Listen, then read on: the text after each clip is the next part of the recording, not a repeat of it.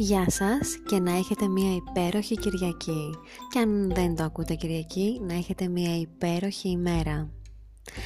Είμαστε πάλι εδώ, στην Βυσσινάδα Κανής, με την Ειρήνη Αποστολοπούλου, με την αφαντομουτσουνάρα μου δηλαδή, να μιλήσουμε για ένα θέμα το οποίο ορισμένους μπορεί να τους ταράζει, άλλους πάλι να τους ανεβάζει στα σύννεφα. Ναι, πολύ καλά καταλάβατε. Θα μιλήσουμε για τι άλλο? Για τον έρωτα.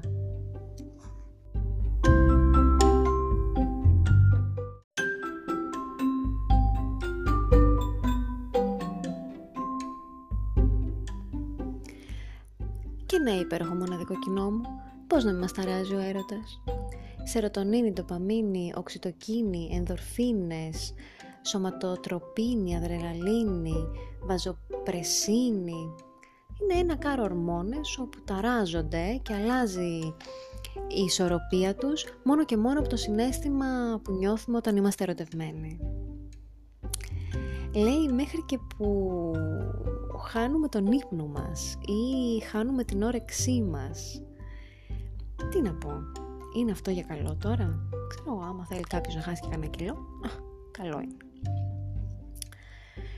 Αισθήματα εφορίας, λέει, με όλες αυτές τις ορμόνες μας διακατέχουν και έχουμε έτσι και καλή διάθεση, ευεξία, τροφοδοτεί τον οργανισμό μας έτσι με ενέργεια κτλ.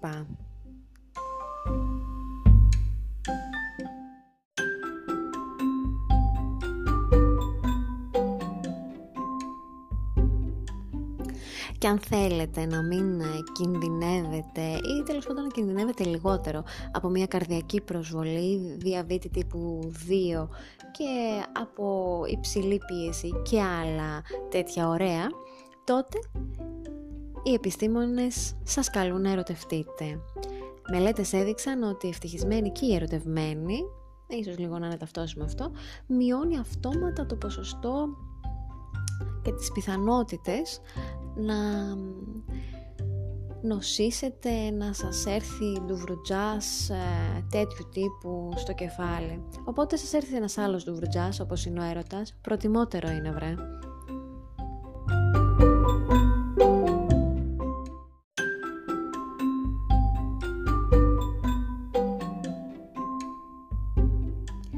Γενικότερα τώρα σου λέει ότι όλο το νοσοποιητικό σου σύστημα, όπως όταν είσαι ευτυχισμένος, έτσι και όταν είσαι ερωτευμένος, είναι καλύτερο.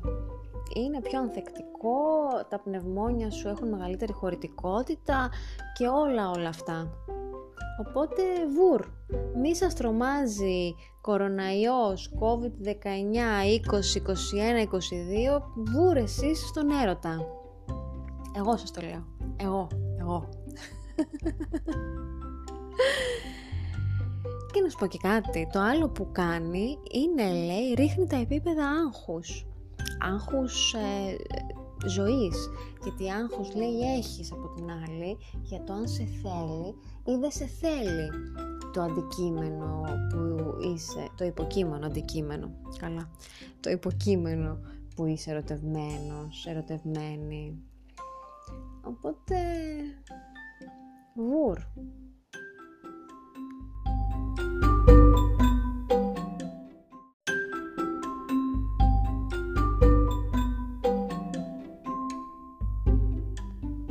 Και υπάρχουν, λέει, στάδια στον έρωτα. Είναι το πρώτο στάδιο, όπου έτσι έχουν ωραία διάθεση και θέλουν να εξερευνήσουν τα σώματά τους κτλ.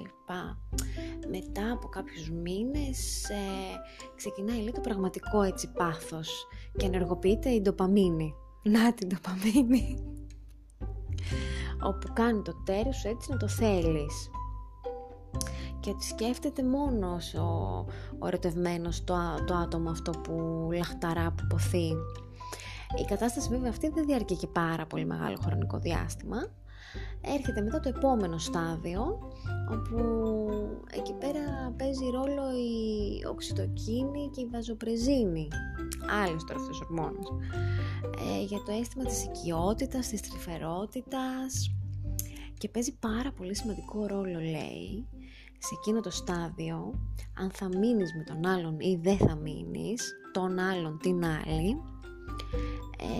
η όσφρηση. Και ακούστε τώρα να δείτε τι γίνεται εδώ πέρα, γιατί έχει πολύ μεγάλο ενδιαφέρον. Περιλαμβάνει, λέει, διάφορους υποδοχείς ο ιστός όσφρησης, όπου είναι συνδεδεμένος άμεσα με τον εγκέφαλο. Οπότε ενεργοποιεί διάφορα σημεία του εγκεφάλου και γι' αυτό κιόλας μια μυρωδιά, δεν ξέρω αν κι εσείς το έχετε έτσι παρατηρήσει, ότι θα μυρίσετε κάτι, θα σας θυμίσει ένα συγκεκριμένο πρόσωπο, μια συγκεκριμένη κατάσταση, μια περίοδο της ζωής σας, έτσι κάτι. Αυτές λοιπόν όλες οι μυρωδιές μπορούν να μας κάνουν ικανούς στο να επιλέξουμε ή όχι τον άνθρωπο με τον οποίο θα κάνουμε απογόνους. Ναι, πολύ καλά ακούσατε. Δηλαδή δεν το επιλέγουμε εμείς στο 100% συνειδητά. Κάποια στιγμή είχα διαβάσει για ένα πείραμα, τώρα που σας το αναφέρω γιατί έχει να κάνει πάρα πολύ σχέση, όπου είπανε σε 12 άτομα, νομίζω, 12 άντρες και 12 γυναίκες, να κοιμηθούν για 12 μέρες μπλιάχ με το ίδιο φανελάκι. Και έδωσαν σε ένα σακουλάκι αεροστεγιάς κλεισμένο το σακουλάκι αυτό στο αντίστοιχο φύλλο, στο αντίθετο φύλλο μάλλον, για να επιλέξουν μία μυρωδιά που τους ελκύει πιο πολύ. Έτσι λοιπόν, οι άνθρωποι επέλεξαν ένα φανελάκι που αντιστοιχούσε σε έναν άλλον άνθρωπο. Αυτό λοιπόν το σακουλάκι που επέλεξαν αντιστοιχούσε στον πιο ικανό άνθρωπο, έτσι ώστε κάνοντας παιδιά, δηλαδή βάζοντας σε ισχύ την αναπαραγωγική ικανότητα αυτών των δύο, θα δημιουργούσανε το καλύτερο δυνατό συνδυασμό για τον απόγονο. Δηλαδή με τη μεγαλύτερη δυνατή συμβατότητα ανασωπητικών συστημάτων για να αποκτήσουν γερά παιδιά. Τώρα μου πεις, τι στα λέω τώρα λόγω αυτά, σου καταρρίπτω το μύθο για τον έρωτα? Όχι βρε κοτό, εγώ να στον ενισχύσω θέλω, να εμπιστεύεσαι πιο πολύ τις αισθήσεις σου, να εμπιστεύεσαι εσένα.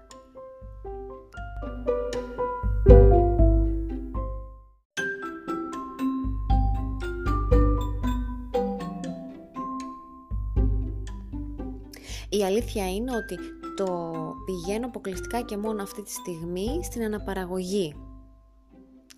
Ότι ο έρωτας έχει κάποιο σκοπό, ίσως να είναι και ένα μέσο, αν θέλετε, τώρα που το σκέφτομαι, ακριβώς για την αναπαραγωγή. Και πείτε τώρα, μα είναι δυνατόν 21ος αιώνας και να μιλάς εσύ, ναι εγώ, να μιλάω εγώ μόνο για την αναπαραγωγή και για τα ετερόφιλα ζευγάρια αποκλειστικά και μόνο, αφού μέχρι στιγμής τουλάχιστον η επιστήμη δεν έχει δώσει κάποια λύση σε θέματα που προκύπτουν αναπαραγωγής μέσω των ομοφυλόφιλων ζευγαριών. Με τα δεδομένα τώρα που επέλεξα να φέρω σε αυτό το podcast, με αυτά θα μιλήσουμε. Αν το έχω εγώ στο μυαλό μου, να ξέρετε, να κάνω και κάτι διαφορετικό σε δεύτερη φάση. Τώρα όμως αυτό μου προέκυψε ή αυτό επέλεξα, όπως προείπα. Επιλογή που μου προέκυψε, πάρτε το έτσι. Και εκεί που θέλω να καταλήξω είναι να πηγαίνετε και να μυρίζετε. Να μου πεις τώρα, με τις μάσκες είναι εύκολο? Όχι, θα σου πω, δεν είναι εύκολο. Όμως να πηγαίνεις και να μυρίζεις. Και να μου πεις, ναι, τώρα δεν είναι κάπως πιο επικίνδυνο? Ναι, είναι κάπως πιο επικίνδυνο. Τι να κάνουμε? Η αναπαραγωγή θέλει θυσίες.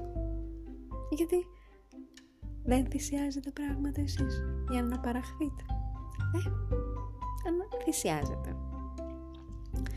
Καλός, κακός, είναι ίσως αυτό το βήμα για την εξέλιξή σας, για να αφήσετε το αποτύπωμά σας. Κάπως έτσι.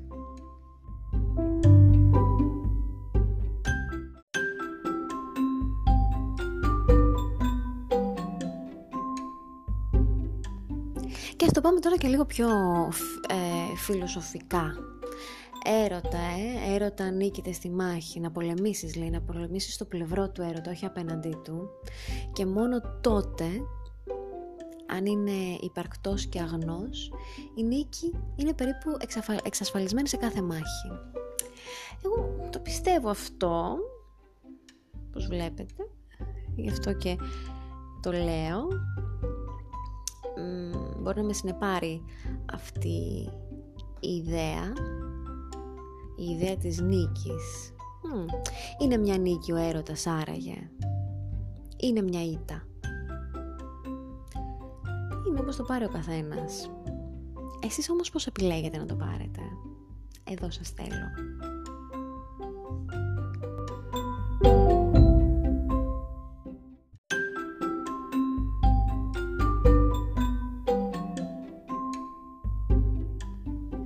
Ο έρωτας, λέει, μπορεί να γίνει πολύ γενναιόδωρος και ελτρωτικός.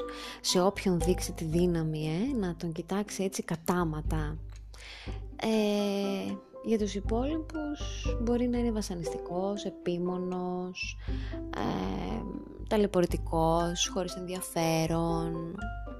Κάποιος σε μια κουβέντα που είχαμε, έτσι, ένας φίλος ψυχολόγος, μου είπε ότι ο έρωτας είναι ένας χορός που πολύ όμορφα και αρμονικά βλέπει τους χορευτές να τον χορεύουν, και ας μην μπορεί να καταλάβουν τι χορεύουν.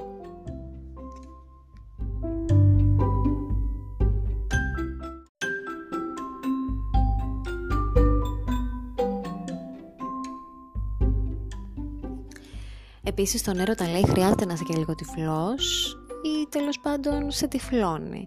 Δεν κοιτάει δηλαδή κοινωνικούς κανόνες, ηλικία, φύλο, κοινωνικο-οικονομικά κριτήρια, εθνικότητες κτλ.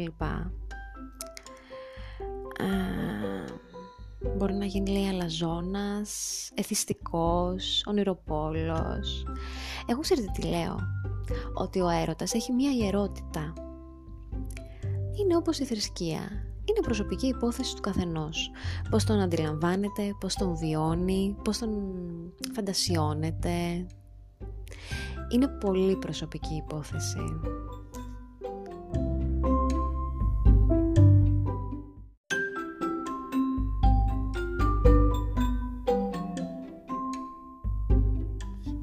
Και θέλω εδώ πέρα να μιλήσω και για τις αγκαλιές. Τις αγκαλιές, αχ, οι αγκαλιές.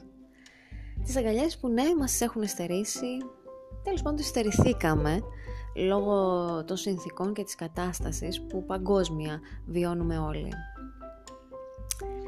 Η αγκαλιά, 14 δευτερόλεπτα, 21 δευτερόλεπτα, δεν θυμάμαι. Η αγκαλιά και το άγγιγμα μπορεί να απελευθερώσει ορμόνες, οι οποίες είναι πάλι ορμόνες χαράς και εφορίας, και που ενισχύουν το ανοσοποιητικό μας σύστημα. Οπότε, τι καταλάβαμε? Ερωτευόμαστε και αγκαλιαζόμαστε. Να μου πεις, μας δουλεύεις? Θα σου πω, δεν σας δουλεύω. Να μου πεις, πλάκα μας κάνεις? Θα σου πω, πλάκα δεν σας κάνω. Βρε, αν είναι να πάμε από έρωτα και από αγκαλιά, ας πάμε. Τι να πω, ζωή είναι κι αυτή.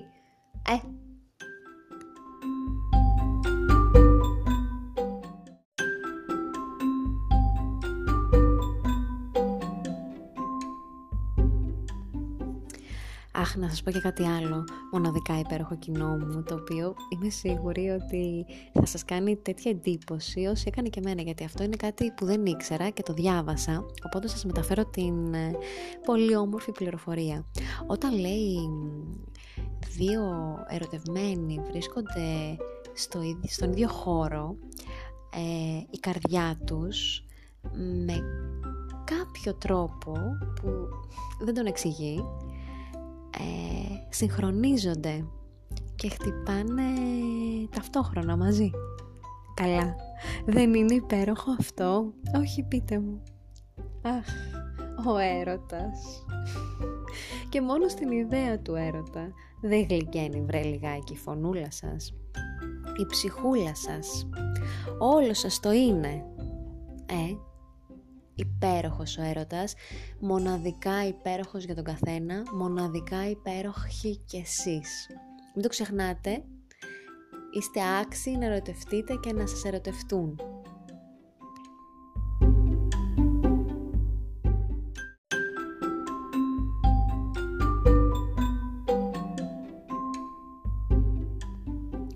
Α, καλέ, πώς μας πήρε έτσι τα μυαλά και το χρόνο έρωτας? Λοιπόν, μιλάω πάρα πολύ ώρα. Δεν θέλω άλλο από το χρόνο σας. Να συνεχίσετε να κάνετε ό,τι κάνετε. Το κάνετε μοναδικά υπέροχα. Σας φιλώ στα μούτρα. Μέχρι την επόμενη Κυριακή που θα σας κεράσω εγώ Βυσσινάδα. Πήγετε καμιά Βυσσινάδα ρε παιδιά κι εσείς. Μπορείτε να μου στείλετε και να μου πείτε, να με ρωτήσετε ό,τι θέλετε. Έχω πάρα πολλές ιδέες που σιγά σιγά έτσι θα τις υλοποιήσω και θέλω και τη δική σας βοήθεια, εντάξει? Λοιπόν, μην παίρνουν τα μυαλά σας τώρα αέρα με έρωτες και τέτοια. Είστε μοναδικά υπέροχοι. Σας ευχαριστώ και σας φιλώ στα μούτρα. Τσαου τσαου.